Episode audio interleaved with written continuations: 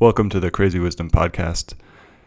Today I interviewed the two co founders of Fathom AI, a very interesting piece of wearable technology, along with some very interesting technology that analyzes what those wearables are telling us about our body and about injury prevention. I have always had a lot of issues exercising, um, not really with injuries, but with chronic stuff. Um, I had asthma as a kid and all these other types of situations. And um, so for the last five or six years, I've taken a really intense interest into what's happening in my body when I exercise and what's um, how can I live and move more comfortably and the science behind it. Uh, and so this was really fun to dig into their knowledge base about what they are learning about the human body from their wearable technology, and it also makes me interested in the future of of biomechanics and of technology's ability to help us with more chronic issues and uh, prevent maybe chronic issues as well. So I really love this episode, and I hope you do too. Um, and if you do, please find us on iTunes by searching for Crazy Wisdom. Uh, we're also on Spotify and Stitcher. And once you find us, please go ahead and subscribe. Uh, and also leave us a review if you really like us. And I'm on Twitter at Stuart Alsop III. Um, my DMs are open, so if you have any thoughts you'd like to share about the show, please find me at Twitter on Twitter at Stuart Alsop III and send me a DM. Hope you guys have a great day and enjoy the holidays. Well, welcome to the Crazy Wisdom Podcast. Uh, this is the first podcast I'm doing from Medellin, Colombia, but it's uh, remote, and uh, it's actually with with Gabrielle and Ivana from Fathom AI. I already did an interview with Ivana, um, and really excited to talk to Gabrielle more about the biomechanics, and because she has a background in biomechanics, uh, and how they are using these, this wearable technology in, in order to figure out what's going on in the human body. So I'm really excited to dig that into that. Welcome, welcome to the show. Absolutely. Thank you so much for having us. Yep. So uh, I guess we'll give a little bit more explanation. Can you guys explain a little bit more about what Fathom AI is uh, and how it kind of uh, goes into the biomechanics of a human body? Yeah. yeah. Do you want to give the high level? Yeah, totally. I can give a little bit of a uh, of an intro. So, um, Fathom is a system that uses three little wearable devices. They're about the size of a quarter, and they stick to your skin on each ankle and right on the small of the back. And with those devices, we're able to measure how the body moves, changes, fatigues, and most importantly, develops things like compensations, dysfunctions, and asymmetries. And by understanding your um, dysfunctions and asymmetries, we actually kind of predict um, uh, your likely needs for recovery and injury prevention and provide very simple, actionable exercises that look like stretching, foam rolling, some muscle activation, strengthening, um, and provide those to users to do on a daily basis in you know 10 to 15 minutes a day um, to keep their bodies healthier longer and reduce their injury risk overall. So interesting. Okay, so now I want to get into the. So you stick it on your the back of your ankle. Is that the on the Achilles tendon, or where where exactly does it go on? Um, right behind the the ankle bone, so in the gap between where the Achilles tendon goes up and where your your bone is protruding from the side. Interesting.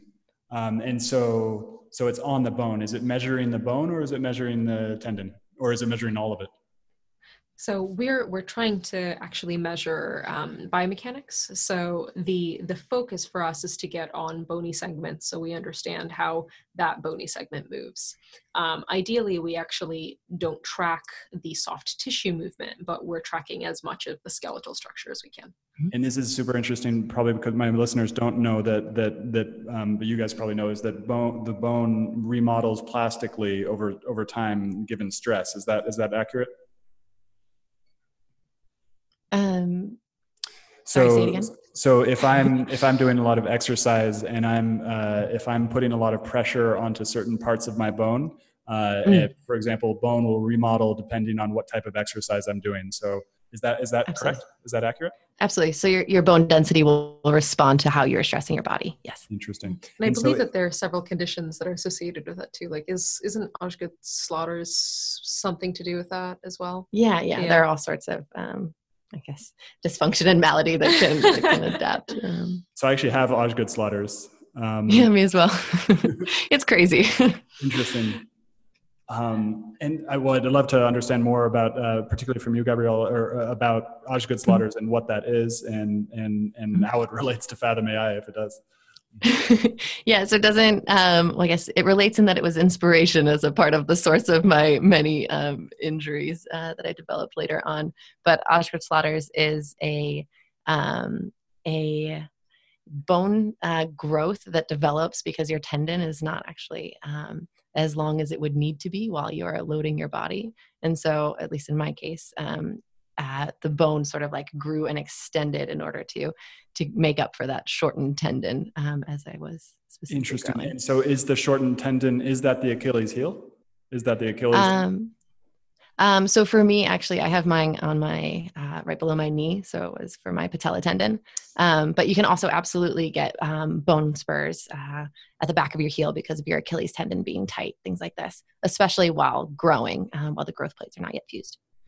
Interesting. And a lot of people um, who may not have kind of as severe a, a form of um, shortening or, or, tightness in a, a, tendon will still often have uh, asymmetric or imbalanced tightness uh, or, yeah. or like length imbalances in their mm-hmm. body in various areas that cause um, maybe not a bone deformity, but a skeletal misalignment. Right. Such that like, uh, I guess in, in this area with these specific, uh, uh, I guess injuries in a way. Um, this is not actually our our focus. What we more more look for is where your body is tight, where muscles or tendons are shorter than um, would be needed for the most efficient functional movement, and we uh, watch the way that we, you move so that we can identify what sort of lengthening protocols um, and what sort of like uh, static myofascial release types of protocols can actually uh, address that dysfunction to actually um, lengthen your soleus so that the pressure on your Achilles tendon puts less pressure um, on other parts of your body, as well as cause uh, dysfunction while you're actually training, propagating injury risk throughout your body. That is so interesting. And and so you're starting with the ankle because you're starting with the the the back of the heel because that in running that's the thing that's going to be the most uh, indicative of of of maybe where in the rest of the body needs something needs to happen. Somewhat. So we actually have a sensor placed on the sacrum as well, and so which is the small of the back. uh, yes, um, right at the base of the spine, right above the tailbone, um, and this allows us to monitor how your pelvis is moving, um, and by looking at the pelvis as well as um, the ankle or really the tibia, we're able to see what is happening in between those segments throughout the lower extremities to be able to extract insight about pronation, knee valgus, contralateral hip drop, anterior pelvic tilt, these types of things that are um, typically used to identify dysfunction through screening tools and things like that to develop protocols. But we do so while you're actually training, while you're actually putting stress on your body to see where does it actually matter. That is so cool. And and so there's essentially three sensors, one on each foot and then one on one on the sacrum. Precisely. That is so cool. Um, so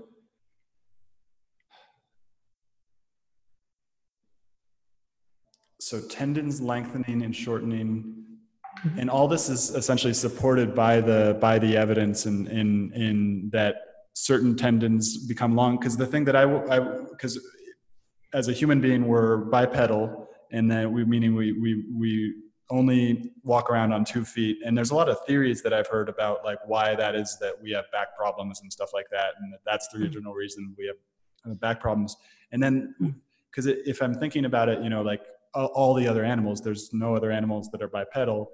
Um, all the other animals walk locomote on four or walk around on four different uh, appendages, and then all of a sudden we go to a place where we only have two appendages. And so it makes me think about this kind of the nature of a human being as like a very um, what's the word you used it you used it earlier it's uh, asymmetrical so that each and each human being does have asymmetries so like i have got a deviated septum um, mm. uh, and and for me, it's hard to dis- disassociate the deviated septum from the rest of my body. So like, and this is I'm learning. I, I had braces, and the braces basically shifted my the the the biomechanics of, of my whole body. It felt like, um, uh, and I don't really have a question here, but if anything, anything that's uh, sparked from what I said, uh, uh, I'd be curious to hear what you guys think. Yeah, definitely. There are many things from the very beginning of your breathing pattern through your static posture to any sort of, um, I guess, like slightly dynamic malalignments um, that all uh, combine together to affect the way that you move when you're walking or when you're running. Um, and so there's there's a lot that goes into it um, and there are a lot of ways for things to go wrong and so i think it is reasonably accepted that it's impossible to have perfect posture and that it's impossible to be perfectly symmetric nor is that um, like the the goal um, but really working towards achieving better symmetry better balance yeah. better functional efficiency is is what we're striving to help people to achieve and, and there's something really important that you said there which is like most you know people have back problems or back pain uh, and, th- and that is something that we really care about deeply and focus mm-hmm. about uh, focus uh, on quite a bit which is just because you may have some sort of anomaly or asymmetry or a larger angle of knee valgus than you know most people doesn't necessarily make it an anomaly or, or excuse me make it a make it a problem or an injury risk factor what we're trying to understand is sort of um, do you do you potentially have a, a, larger range of motion and that's normal for you and that's that's okay for you? Um, what we do is we actually uh, have a, a model that combines information about your pain your soreness your tightness and your biomechanics um, with how you're actually training. And so we try to take a, a, little bit more of a holistic view of like what are you doing to your body? How are you moving through those those motions? And are we seeing any sort of symptoms that um, may be early precursors or early indicators of something that could be an injury risk factor? Um, and so yeah it, it, the, the human body is really complex and we by no means by no means uh, you know want to oversimplify it but what we what we try to essentially do is look for predictable patterns predictable maladies that we can help people get ahead of you know but it just with information that they wouldn't otherwise already have and this is interesting because, uh, you know, from our conversation, Ivana, we talked about how you bring the subjective component into it as well. And so that I would actually be able to subjective, give my subjective understanding of, of pain. I actually learned a very interesting tidbit from uh, Dr. Emily Splichal, who you guys might want to talk to as well. She's a podiatrist um, and uh, she's done these amazing YouTube videos uh, and uh, uh, all about the connection between uh, the Pacinian corpuscles, the mechanoreceptors in our feet. Um, so for my listeners who don't know that, those are the way that our there's many different mechanoreceptors, and this one particular mechanoreceptor measures vibration, uh, and our feet are particularly attuned to vibration, uh, particularly if we have bare feet. Uh, and uh, her her thesis is that shoes prevent that, and that and that that causes a, a chain of maladaptations inside the hip muscles as well uh, which is mm-hmm. really interesting. And so she t- tied it into breathing as well, and then and said that if you take a large inhale and then you bring the diaphragm uh, lower as low as possible and then hold it, uh, this will affect the baroreceptors and will act, which are the pressure receptors inside of the inside of our body as well. And this will actually change your subjective understanding of pain. Um, and so I, de- I deal with chronic pain, and this was just like how, it's crazy. So I started trying it, and it has, you know, it's, it's subjective, so it has affected my ability to uh, uh, to feel pain. But there's also placebo effects, so it's you know it's hard to hard to say. Have you heard anything like that, or did any of that spark anything interesting in either of your heads? Um, that's fantastic to hear that it's helped your pain. Um, that's definitely the goal with all of these different different approaches. Um, I think something that's really really critical is understanding that strength isn't the the only aspect. That getting stronger isn't um, isn't the only way to reduce injury risk. It's one part of the puzzle, and things like neuromuscular control um, and muscle balance and length tension relationships, like things like mm-hmm. that um, all need to come together for you to be able to retain the proper movement efficiency to remain pain free um, be able to so to if, do everything that you want to do yeah so if we're if we're asymmetrical mm-hmm. um, beings and but some is some asymmetry problematic and some asymmetry. How do you know when this asymmetry is problematic versus not? Um, so a certain degree of asymmetry is always going to be expected. Um, and uh, we do look to prioritize correcting asymmetry before we look to correct like um, very extreme sorts of uh, mm. oddities in your movement pattern. So, like having extreme knee valgus um, is less concerning than having knee valgus just on one side as opposed to the other, um, in that uh, it's uh, able to be prioritized in that way in order to address your injury risk most effectively. Mm-hmm. Um, we're also looking to to focus on things that are actually interfering with your ability to engage in what you love. So things that are causing pain, causing symptoms in other ways. We're going to look at the causes of of those and correct them mm-hmm. before we get down all the way to to like again pursuing that perfect posture, which is yeah. which is impossible and it feels like there's going to be some education component and i'll bring my personal story into this because i went through a period of about four years where i really thought symmetry was the thing like that i needed to solve for and it, and it was led me down a really ridiculous path which ended up you know uh, teaching me all this stuff which is really cool but but it was it was uh, so I imagine that you guys are going to have to educate a lot of people because, particularly in our society where images are really important, um, uh, people have this idea of this perfect image that's separate from what might be healthiest for our organism or for the body. Is that is that accurate? Um, can you restate? What are you? So um, so essentially, just like I. Th- I think you guys are going to have to do a lot of education uh, in order to do that. I guess it wasn't a question, but uh, uh, yeah. Um, so you, you talked you talked about the tension the tension relationships, and it's so interesting for me that you also include the sacrum as it as well. And is the sensor on the whole entire sacrum? How big is this, the sensor on the sacrum? Yeah, the, the sensor on the sacrum is about the size of a quarter. And so what we actually look for is the position of, of that skeletal structure.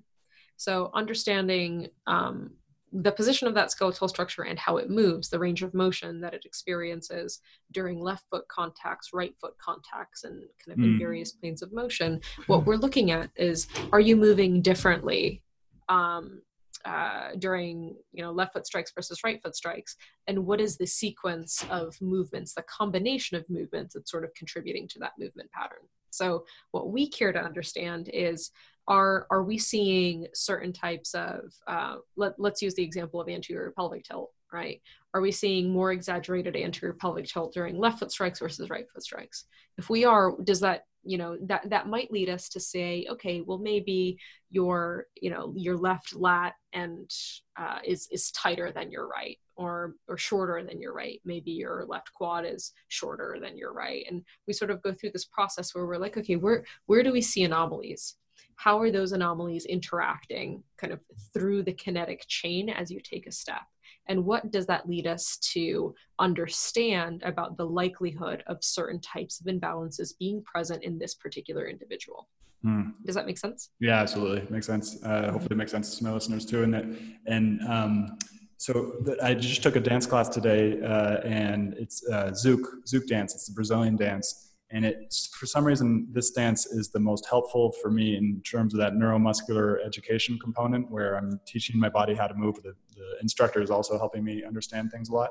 Um, and so i've had some recent insights uh, today which was really interesting which is that as i'm moving back and forth walking back and forth um, my shoulders need to be relaxed basically. And because i think because of this both growing up with some the Osgood Schlatter's and other thing and then this added intervention that I had with a with uh, braces kind of threw off some muscles in my body. So, and I think it probably has to do with the intrinsic versus extrinsic muscles, um, the slow twitch versus flat, fast twitch muscles. For those of my listeners who don't know, there's there's a lot of different. Uh, maybe you guys would you want to explain the difference between uh, slow twitch and fast twitch? Um, I I know it less technically um, than a lot of the other sorts of content, but I can describe it if it's okay. I mean, okay. So then both of us. Uh, so essentially, yeah. I, I, I, so and this is something I try to make clear on my show is that uh, I try to find people who are really good at uh, saying when they're when they're an expert and really and saying when you're not. And so both of us aren't experts in this in this particular thing. Uh, and so, from my understanding, slow twitch muscles and fast twitch muscles, the fast twitch muscle is the muscle that, uh, like, if I pick something up uh, or if I go, go on a sprint, um, that it'll be more fast fast twitch muscle, and a slow twitch muscle is more about when I'm sitting upright um, and and something like that. And so, let me see if I can find my original point, which was.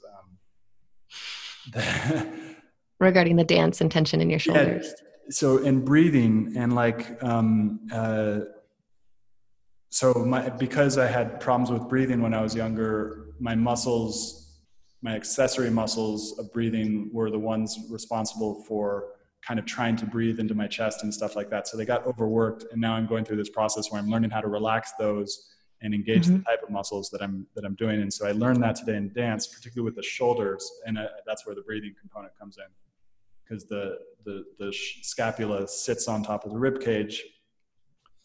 Mm-hmm. And that probably gets interfered with the, with the breathing thing. So that, that was a big insight. And again, I don't have a question here. It's just kind of.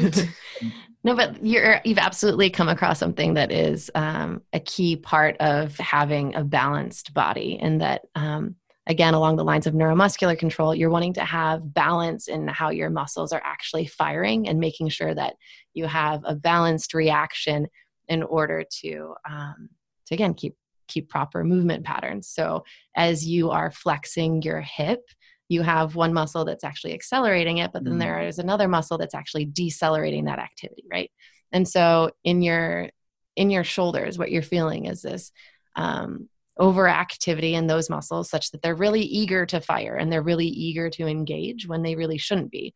There should be other muscles that are keeping you upright, um, and those should be reserved for other type of actions.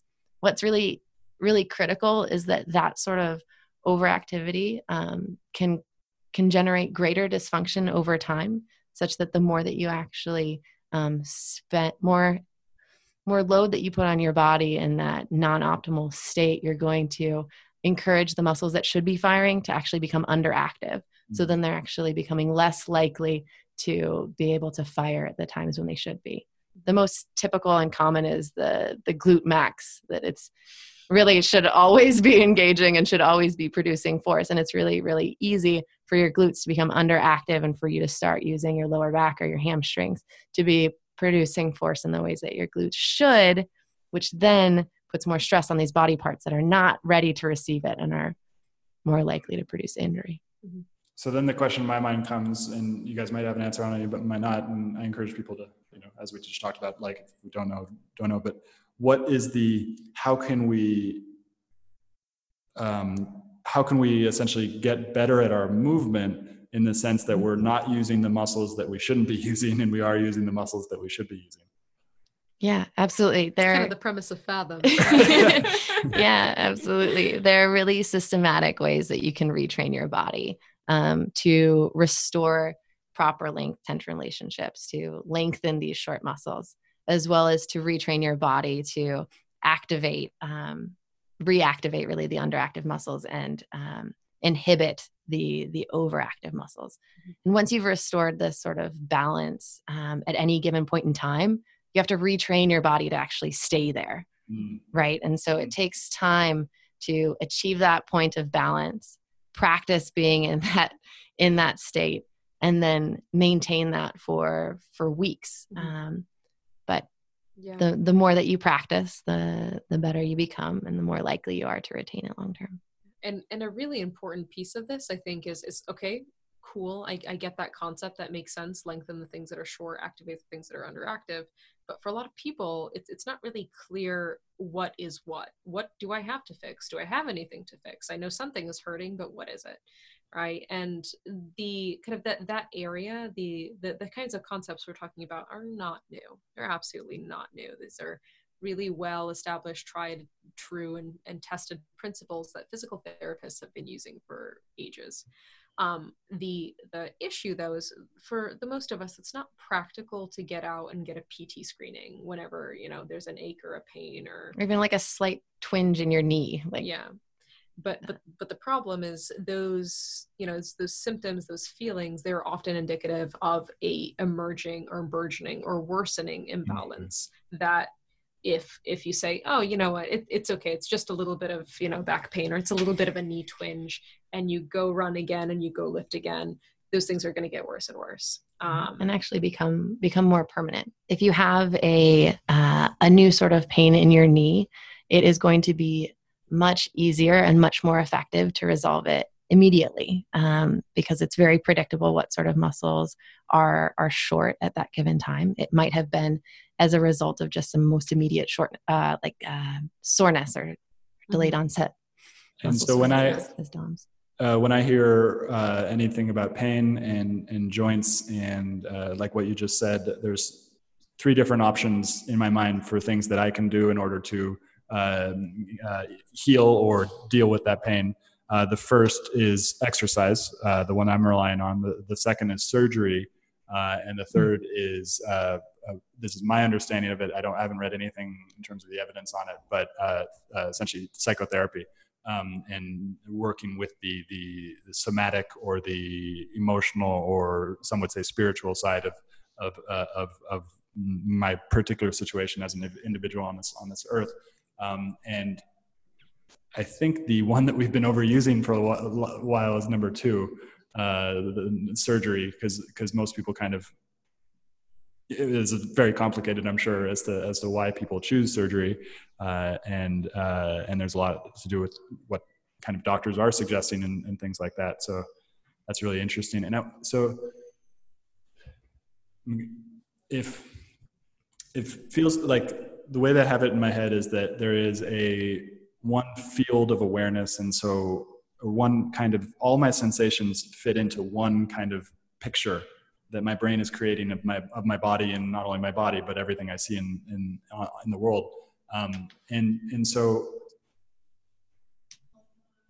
this one picture includes pain and it includes like all these little things.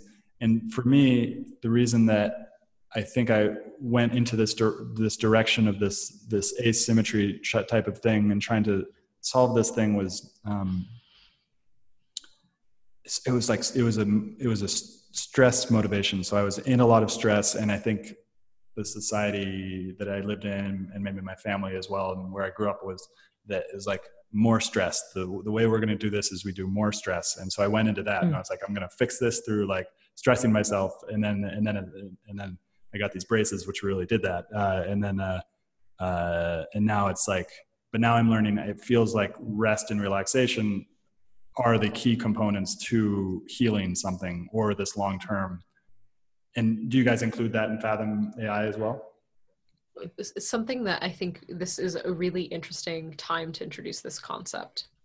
But the kinds of activities that we're talking about are typically referred to as active rest and I Gabby would be able to mm-hmm. elaborate a little bit more on that. But like that is something that I think is really it it feels like an oxymoron to most people, but it is a it's a it's a key to being gentle with your body but delivering results.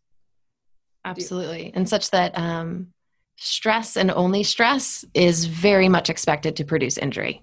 That stress alone without any sort of recovery, without any sort of um, restoration, is is absolutely just going to produce a, a negative outcome.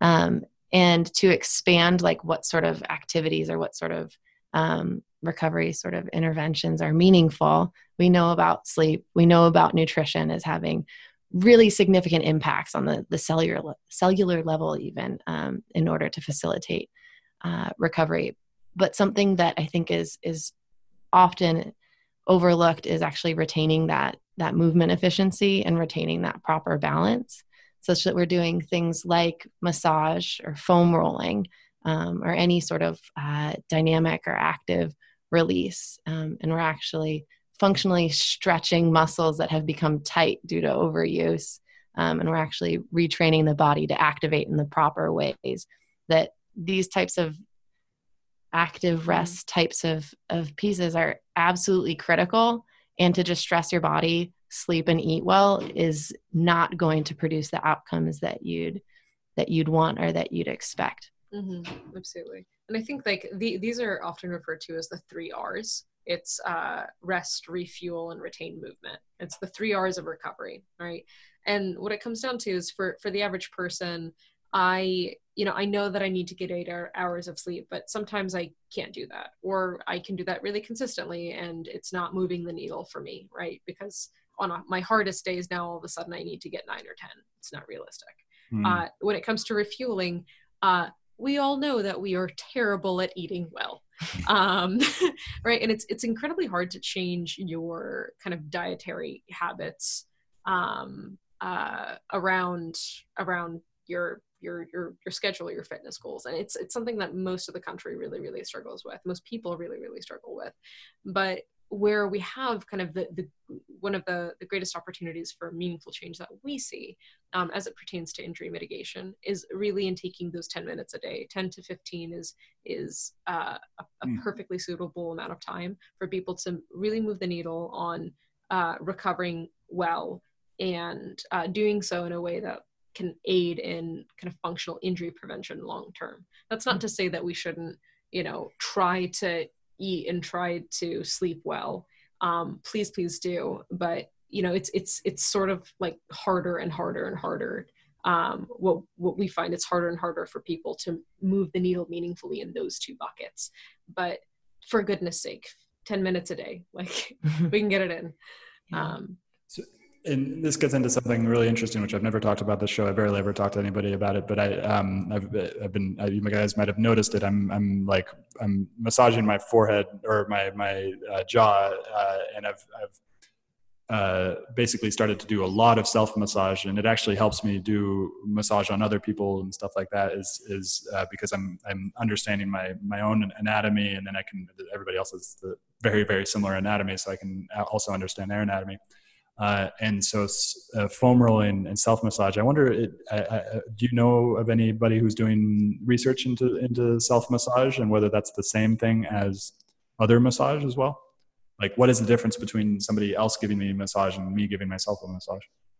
Absolutely. So the the goal is myofascial release, um, and to actually have like if you can imagine your muscle is holding sort of tension, to like have a moment where that tension is is relaxed or released. That that overactivity or muscle spasm is sort of just let go of. However, you achieve it, whether it is having someone give you a massage or doing some sort of trigger point um, uh, method to actually release. There are many ways of doing it, and the benefits are mm-hmm. are profound in all ways. Yeah, including foam rolling. I think it, it for anyone who's kind of in the training recovery sports medicine space doing research you'll hear or you'll see smr really frequently and that stands for self myofascial release. And those are basically any modality that you use whether it's your hand a foam roller a tennis ball to achieve that point of tension release through inhibition. Through inhibition. Interesting. So and that's what you're talking about that component of feeling the as you're as you're massaging it feeling the active release and that's an inhibition coming from the central nervous system? What's what's doing the inhibit, inhibition? So in, inhibition is referring to inhibiting the muscle kind of re uh, uh, in, in order to achieve the myofascial release. Kind of the the the segment um, of activity if you sort of think think of activities in segments there's like inhibition stretching, muscle activation, integrated movement, etc. Inhibition is this whole kind of concept of of um, uh, achieving SMR. Hmm. Yeah. Decreasing muscular activity. Yeah, yeah, decreasing muscle muscular activity. Um, and this gets into the the global versus local tissue dynamics. Uh, so if anybody mm-hmm. doesn't understand that, it's like we have tissues, muscles, tendons, all these things are just different tissues. Uh, and then uh, we have local tension, but then there's a global tension as well. Um, and I, have been paying attention to some fascia researchers, uh, particularly Dr. Schleip uh, in, in the University of Ulm in Germany. And he talks about um, that when we put our hands on someone else or we put our uh, i don't know about the putting our hands on ourselves either is that we we send messages to the hypothalamus and the hypothalamus essentially regulates uh, and the hypothalamus is a, a organ inside of the brain that to my understanding helps the connection between the uh, limbic system and the uh, um, and the uh, primal lizard brain. I'm forgetting the actual name right now, but the regulatory areas of the of the of the of the brain, uh, and it kind of tunes that, and then it also tunes global tension. Correct? Is that right? Um, I do not work on the the sort of cellular level that you're talking about, um, but it seems very very plausible. Okay, yeah, yeah, and again, so I'm not an expert at all, and, and find do your own research on this, but it, it, and look at Robert Schleip because he's he's doing some interesting stuff, and the, all the fascia researchers are doing really interesting stuff. Um, so, uh, do you? I'd, I'd love to understand how fascia fascia contributes to what you're talking about, and and what you're understanding from either the latest evidence about the connection between muscles and fascia, or um, or what what the deal is basically. Mm-hmm. Yeah, so um, I do not focus specifically in in fascia, but we do look at um, the. Let me gather my thoughts. Um, we do work back from any sort of symptom reporting that you that you provided, any sort of pain or soreness that you're feeling, as well as looking at um, any sort of dysfunctional movement patterns um, that you're exhibiting while you're running, um, in order to identify where there is some sort of interference that is causing you to move in a path of least resistance that is atypical from what we would expect. Mm-hmm. Um, that can be caused by several different things. Um, it could be caused by um, uh, issues with the with the fascia, like plantar fasciitis is a really really common one.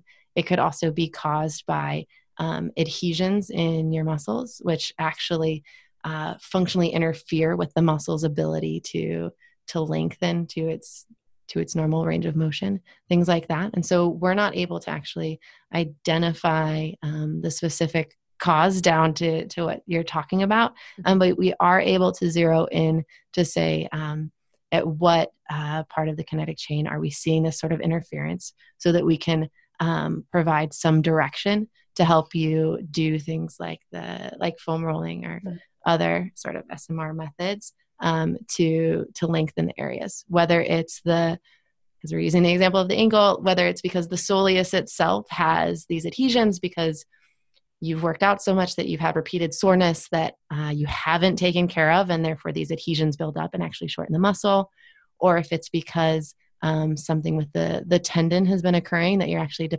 uh, developing tendinopathy or tendinosis there, or down to the fascia on the bottom of your foot. We're able to say that there's something going on um, in this sort of region, and we're able to provide some interventions to help um, mitigate these sort of issues. Yeah, and that's really. I, I will.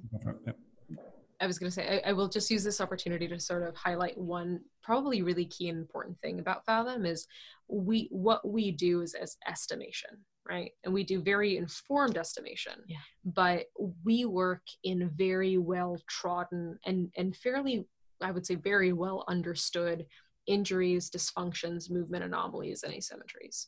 And so if you think about how the system works, it's it's it's not going to be it's not something that you can wear or interact with with our, our, our free app and you know figure out that you have a very rare kind of um, or a relatively rare kind of condition we we kind of serve a majority of overuse mm. problems um, but we do so by saying hey what do we know about plantar fasciitis and i'm going to use the fascia example because this is probably most relevant to your question mm-hmm. what do we know about plantar fasciitis how it manifests how it causes the kind of pain that it causes the region the the type of training that this person is doing that's very likely to cause it and what kinds of biomechanical um, uh, manifestation, what kind of biomechanical manifestation would we expect to see for someone who is uh, about to develop plantar fasciitis or already has it? And so what we look for is like, okay, what do we know about this area? How what signs are we seeing? And we use that kind of information to get us to uh, uh, basically the, the best estimate for what is going on, how things are interacting, and what, that, what is that likely to cause.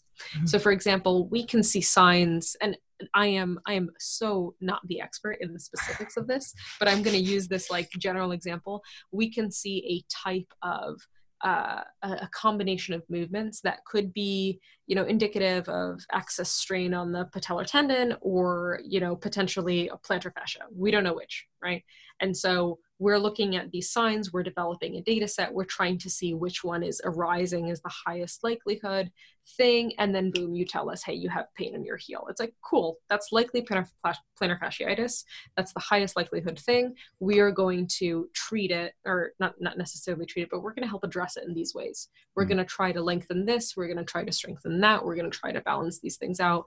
And it's it's it's it's entirely because we we work in like very well researched areas. We try to, as much as possible, preempt what's happening. So let's say you don't actually manifest pain, but we capture enough information to say, ah, okay, this is this is looking like X. So we're going to pre- preemptively treat it, or we're going to preemptively address it.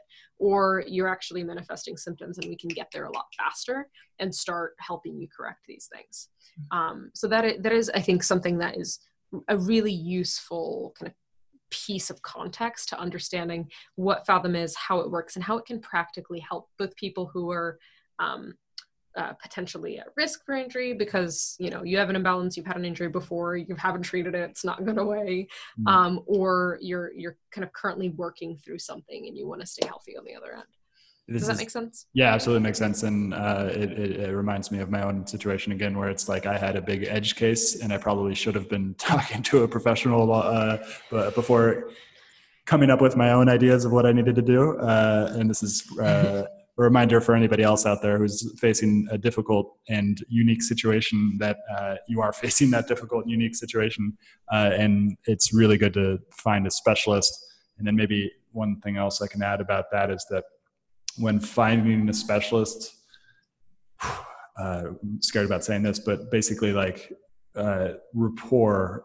I think rapport is one of the best things. I, like you want to find somebody who doubts things, essentially, like who's skeptical both of of, of themselves, of you, uh, and of anybody saying this is what we need to do, because uh, those people have usually been the most helpful for me in in, in figuring out what I've got going on. Um, and also, I would absolutely the, agree with that. Yeah, go for it. Yeah, mm-hmm. I would absolutely agree with that. I think anybody that um, is skeptical skeptical that the tools that they currently possess are exactly the solution that you need, um, those are the moments where you should where you should be careful and make sure that you're really trying to find the the source and the cause of the issue. Um, and I think that's another sort of double back to the importance of prevention and that it is so much easier to accommodate a tight calf than it is to accommodate an Achilles tendon that has already developed some sort of tendinosis and tendinopathy. And so, regular maintenance and monitoring and care and like daily self routines mm-hmm. that um, facilitate uh, restoration and, and rejuvenation is so critical. Yeah. And that, that's one of the big reasons that we focus so heavily on on recovery. You get almost all of the all of your fathom activities either as like a warm up or recovery because um, those are the the times when it's really easiest to fit in and, and to nib that nip an issue in the bud to be totally honest because it's right after you stressed your body do you have the best opportunity to remediate and to address that stress. Mm-hmm. um, when you you develop you develop imbalances and adhesions and and all sorts of things when you stress your body and repeatedly don't take care of it. Um, and so it's you know th- there there are golden gems of opportunities to to mobilize and and and uh, prevent injury in you know 10 minutes a day. Hmm. that's so cool and it is something interesting for me. This is purely anecdotal but the the the uh, once i've started to take this rest what you guys are talking about more seriously in my own body it's been a, long time since i've had an actual injury an actual acute injury. I've had a chronic injury that i've been slowly healing myself with and that i'm getting better and better and better at. So like it feels like i'm almost to the end of this chronic issue. Um, but I, I exercise every day and I, I don't have injuries anymore which is really interesting um, that's fantastic to hear. yeah. So I guess in the last five to 10 minutes, I'm getting this random question in my head right now, which is that if, if you know of any, so I heard it, somebody say that physical therapists use backwards movement um, a lot in rehabilitation, like moving backwards. Um, uh, and and I think it has something to do with neuromuscular stuff, or um, vestibular balance stuff as well. Um, and then I started to think about dancing because whenever you're partner dancing, uh, you're actually moving backwards and forwards in a pattern with somebody. Um, and so I've started to think that dancing is actually the most, uh, the most uh, profound neurological restructuring in the plasticity and stuff like that. Is totally like coming out of uh, not what I say evidence, but do you have any inform- more information about moving backwards? not, specifically moving backwards, but absolutely moving in ways that you're not um, accustomed to is going to drastically help your ability for your your body to respond and learn how to move in those conditions. But doing so responsibly. Yeah. Right? like you, you, you, you wouldn't just get out of bed and run your first marathon. Right. Don't don't randomly start doing backwards plyometric uh, box jumps. That's not a good idea. Right. If you're into walking backwards, don't walk 400 meters backwards. Start with like two Yeah. steps, then 10 Yeah. steps. yeah like like like anything else any new unaccustomed activity is going to exposing your body to unaccustomed activity gradually slowly building up functional competencies in movement is a fantastic thing it's actually been shown to increase a, an athlete's uh, or, or an individual's resilience to injury um, very well. And that's kind of most the most common concept of that is cross training right? But for everything you need a, a portion of time to to adapt. Um, and so you know what we always really highly recommend is uh, really start with light isolated activation don't weight things don't add speed don't add resistance just get moving in that way in that direction. And then as you become more accustomed and i you will be surprised how sore you get doing something that you have not done before. For anyone who's just had to uh, go up and put up Christmas lights or weed a garden. You know what I'm talking about. Um, but that kind of concept applies to all sorts of functional movements. Just take it slow, take it easy, work your way up into things. It's um, and try to be as accustomed and or as as attuned to your body as you can. That's that's a real focus and, and goal. This is so interesting for me because of the, it's like when I see kids playing around, kids are able to do so much with no fear of injury. You know, they're doing cartwheels, they're doing all these different things that somehow they lose their ability to do over time. And, you know, as we are all adults, we were, you know, once kids, like we've lost that ability to, to do it unless uh, you guys still do cartwheels on a regular basis or I don't know. Um, uh, uh, I'm trying to get back there, but, uh, but uh, yeah, it's just something so interesting that kids lose it and it feels like to me that it has something to do with stress and that more of that psychological emotional component i feel like there's a huge thing there as well um, that is harder to get evidence on i think too. Uh, um, but yeah that's that's currently where i'm where my head's at on that. And it's just like it's so interesting how we lose it and we can get it back There- you go for it. Yeah, there there are definitely many theories about what it is about children that are so resilient to um, to injury and why they're able to to act in this sort of way, um, and many different competing schools of thought. But there are really key points um, that I think everyone can can agree to be true. That stress not only decreases your ability for your body to recover and um, rejuvenate, but it also uh, changes things like the way you breathe that immediately changes your posture which immediately changes the way that you move um, so things like stress changing over time being able to manage your stress levels will be able to help in these sort of ways as well as the buildup of dysfunction over time that um, the more that you uh, sit and slouch because gravity is pushing your shoulders down the more that you're going to develop tightness in um, your upper back and in your pecs, and that's going to evolve into other dysfunctions.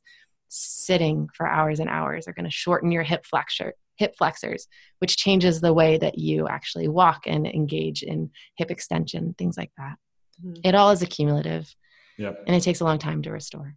And this reminds me of, of, of something else that I came across recently. This is a pure theory from a, from a massage therapist, but uh, if if we go back and look at our evolutionary landscape, we wouldn't see many chairs around there. Um, I don't know if, if you guys have any other information, but you know, go back go back twenty thousand years, you're going to have rocks that are different levels where you're going to sit on. Maybe so, if you sat down, you'd probably be sitting at different levels throughout time um, you know, Oh. standing on the floor, going into a squat position, all of these different things. And then all of a sudden the chair comes up and we, it's like a standardized s- seat that you kind of, and for me being tall, it was really annoying because it's like, I'm, I chronically uncomfortable, and uh, and so uh, what this massage therapist said was that most people don't know where their pelvic floors are um, because uh, they are there is so much sitting on our butts basically that we uh, have almost too much stimulation on on that area so that we actually start to lose some stimulation. Because there's most people don't know that you can actually breathe into the pelvic floor um, and that in a very sensitive body which ideally we, we all want to get to essentially is is that you can actually feel your pelvic floor um, uh, as you breathe which is you know i've taught a lot of people uh, breath exercises and very very very few people even know where the pelvic floor is um, and and so I, th- I, find it really interesting and, and, but it doesn't mean that you don't sit because it's like you know it's like you can't mm-hmm. like you guys are saying you can't immediately just stop sitting it's just you're going to be really uncomfortable um, and mm-hmm. and you know it'll cause pain and dysfunction so yeah. yeah but but you know like the, all of those environmental conditions do lead to a lot of really predictable anomalies in people right mm-hmm. I. I mm-hmm. most people who have a desk job very likely have shortened hip flexors right um, and most people who worked behind a computer a small screen a laptop you know may have that shortened pec elongated um, upper back. And so there's there's a lot of just like really basic things that most people would benefit from from doing. Um, where things get complicated is how do these anomalies um, imbalances length tension imbalances and dysfunctions layer on top of each other to make the profile of an individual unique. Yeah. um, and this is the point at which i tra- transition to saying um, you know we this is something that we care about quite a bit and we've made a, uh, a version of our product completely free available on the app store. If you search for fathom stretch strength and avoid injury um, some combination of those things is going to get you to us. Um, and we you know one of the things that we do really really well is understand uh, and, and and try to uh, recommend uh, the best um, uh, combination of exercises, lengthening, uh, foam rolling, stretching, uh, activation exercises to help kind of take some of those most most common uh, combination of anomalies and, and help you remediate them over time. So mm-hmm. uh, for the average person who's doing maybe the same kinds of exercises, the same kind of sitting every day, those mm-hmm. things are probably going to be pretty similar, pretty pretty repetitive, but over time you can actually see those things, the exercises change. Um, for people who use our sensor system, you're going to see a lot more variability and the ability to see progress. So as you do the activities, your movement should get better over time. We should see those anomalies diminish. And so, you know, we, we really care to serve uh, you, whether you're a pro Fathom Pro user or not, one of our sensor users or, or not. Um, and so if you're, if you're someone who really cares about mobility and cares about um, kind of long-term health and uh, injury risks, go ahead and try it out. It's it's one of the better tools out there for helping you stretch scientifically and intelligently. Cool. So uh, for those of listeners, go check out Fathom AI, and there is no dot in between Fathom AI. It's Fathom AI. uh, uh, I know I I desperately want one too, but uh, it's gonna be hard to get one in Colombia. But uh, well, do you guys do you guys ship internationally or? We're not yet CE certified. No. Yeah. Wait, what? no. Um, CE certification. I know that's for the EU. I actually don't know what sort of regulations would be in place in order to ship to to Colombia. Hmm. What what is the what is the CE uh, certification? Um, it has to do with is it radios or anything with the battery? I forget. Uh, it, it, every yeah, so every every country basically has uh, a set of certifications that you need to pass in terms of radio emissions and uh, like like you know battery testing and uh, electronic safety testing. And so uh, all of the ones in the us are slightly different from all of the ones in everywhere uh, else. uh, yeah everywhere else but ce is the most common one for i thought i thought it would have to do with a uh, like a medical device. So like i thought it would oh, have to no. be more with the more with the kind of like uh, which is interesting for those those of you who don't know and who are still listening the fda doesn't regulate medical devices in the same way that they regulate drugs. So and this is actually the reason why I got into my situation was that a dentist was allowed to prescribe and use Invisalign uh, as opposed to uh, orthodontists. Um, and uh, uh so dentists are basically allowed to do it, uh, and uh, even though they don't have formal training in how to how to move teeth. Um, which was interesting. So, well, thank you guys so much for coming on the show. Uh, it's been a huge pleasure, and I'm I was I'm really excited to I was really excited to get into the biomechanics, and uh, it was a complete success from my from my from my point of view. So.